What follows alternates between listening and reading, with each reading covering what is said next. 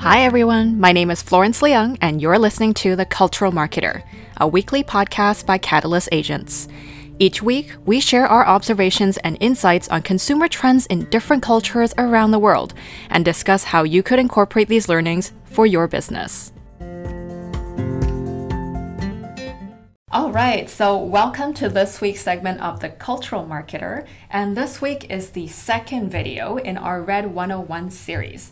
So, Little Red Book, also called Xiaohongshu in Chinese, is a Chinese social media platform that's very similar to, say, Pinterest or Instagram. It's very visual forward the users uh, are very active on there. Every day, there's over 7 billion impressions from the various types of media that they create which includes, say, videos, static posts, live streams to engage with their followers. The types of content, as we mentioned in the first video, very lifestyle oriented. So you're looking at fashion, you're looking at beauty.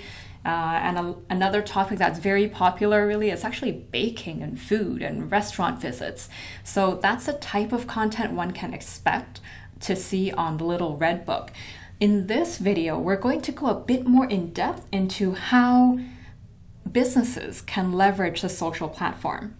So we talked a little bit about the types of audiences. Most of them are uh, were born in the 1990s or born in the 2000s. So it's a younger demographic that's looking to get more out of life. In terms of how many users there are currently, there's over 300 million users, and 85 million of them are monthly active users. So, based on the data that we see in 2020, most of them are between 18 to 24 years old, so quite young.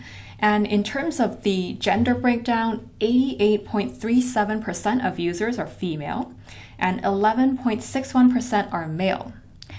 And the other thing we must understand about the China market is that they classify it into tier 1, tier 2, tier 3 cities.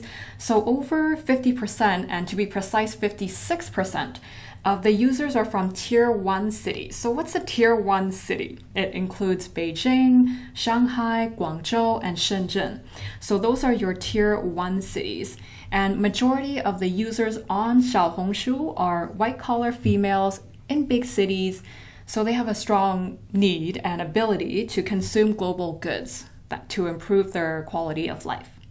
So let's take a look at some ways that businesses can promote and engage with these types of users on Little Red Book. So the first thing, of course, is you want to register for a business account. So once you have that business account, then what else can you do? Of course, you can start posting organic content, but more interestingly, you can also start up your own hashtag campaign.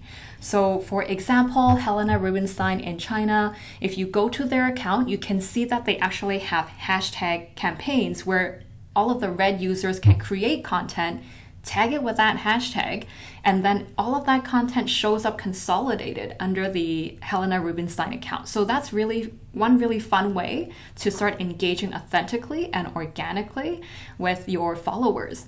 And the other thing that you can do is do a search. Search for people who are mentioning your brand, and then you can collect these posts into post collections.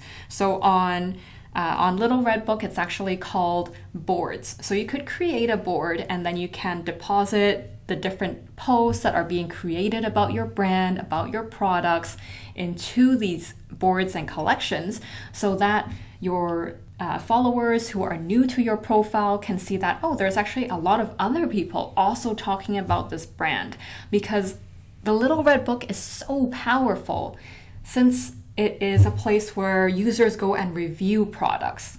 If I want to buy a skincare cream tomorrow, if I want to buy a luxury handbag, I would definitely go to Little Red Book to see what other users have to say. So it's a def- definitely a community where you would go for uh, organic engagement and to see what other users say about different types of products.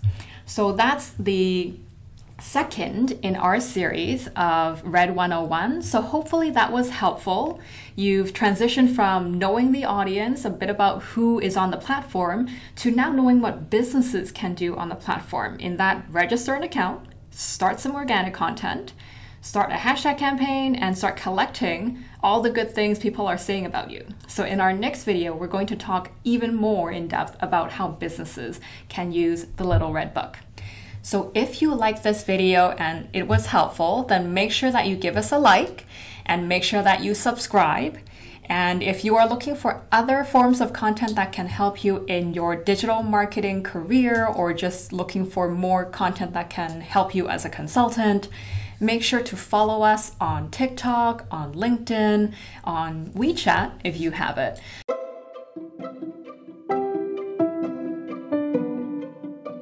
Thanks for joining us this week on The Cultural Marketer.